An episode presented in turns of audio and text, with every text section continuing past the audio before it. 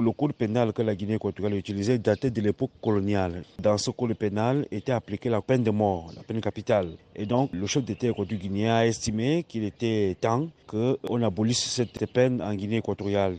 C'était une loi très attendue en Guinée équatoriale. Donc, sa promulgation et son adoption vient à point nommé parce que c'est l'un des rares encore en Afrique hein, et en Afrique centrale qui applique encore la peine de mort. Pourquoi, selon vous, euh, Malabo abolit la peine de mort maintenant? Comment expliquer cette décision? Si la Guinée équatoriale a promulgué cette loi et faisant la volonté des pays de la CPLP, communauté des pays de langue lusophone, euh, de langue portugaise, c'est parce que la Guinée équatoriale souhaitait depuis 2016 être membre à part entière.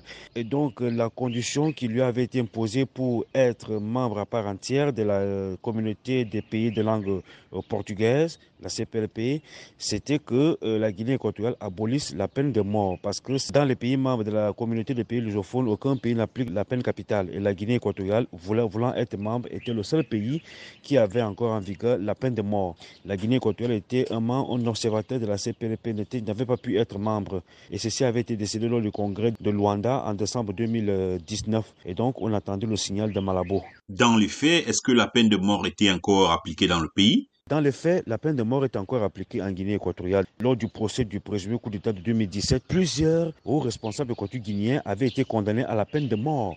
J'y ai fait un tour à la prison de Guantanamo, qui est la plus crainte du pays vous avez encore des gens qui sont condamnés à mort et qui y vivent. Et cette abolition vient donc balayer tout ceci. Ça veut dire qu'on ne va plus condamner les gens à, la peine de mort en Guinée équatoriale à partir de l'adoption de, ce code pénal. Comment réagissent euh, les activistes et organisations des droits de l'homme en Guinée par rapport à cette abolition?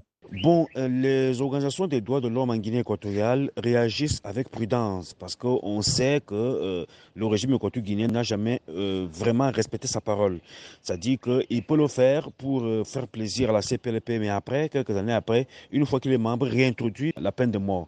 Il y a des procès en cours hein, dont les, auteurs risquent des peines de mort. On verra donc si les, verdicts rendus dans ces affaires ne prononceront pas la peine de mort même si, selon la loi, ce code pénal n'entrera en vigueur que, dans, que 90 jours après sa signature, donc d'ici le mois de novembre.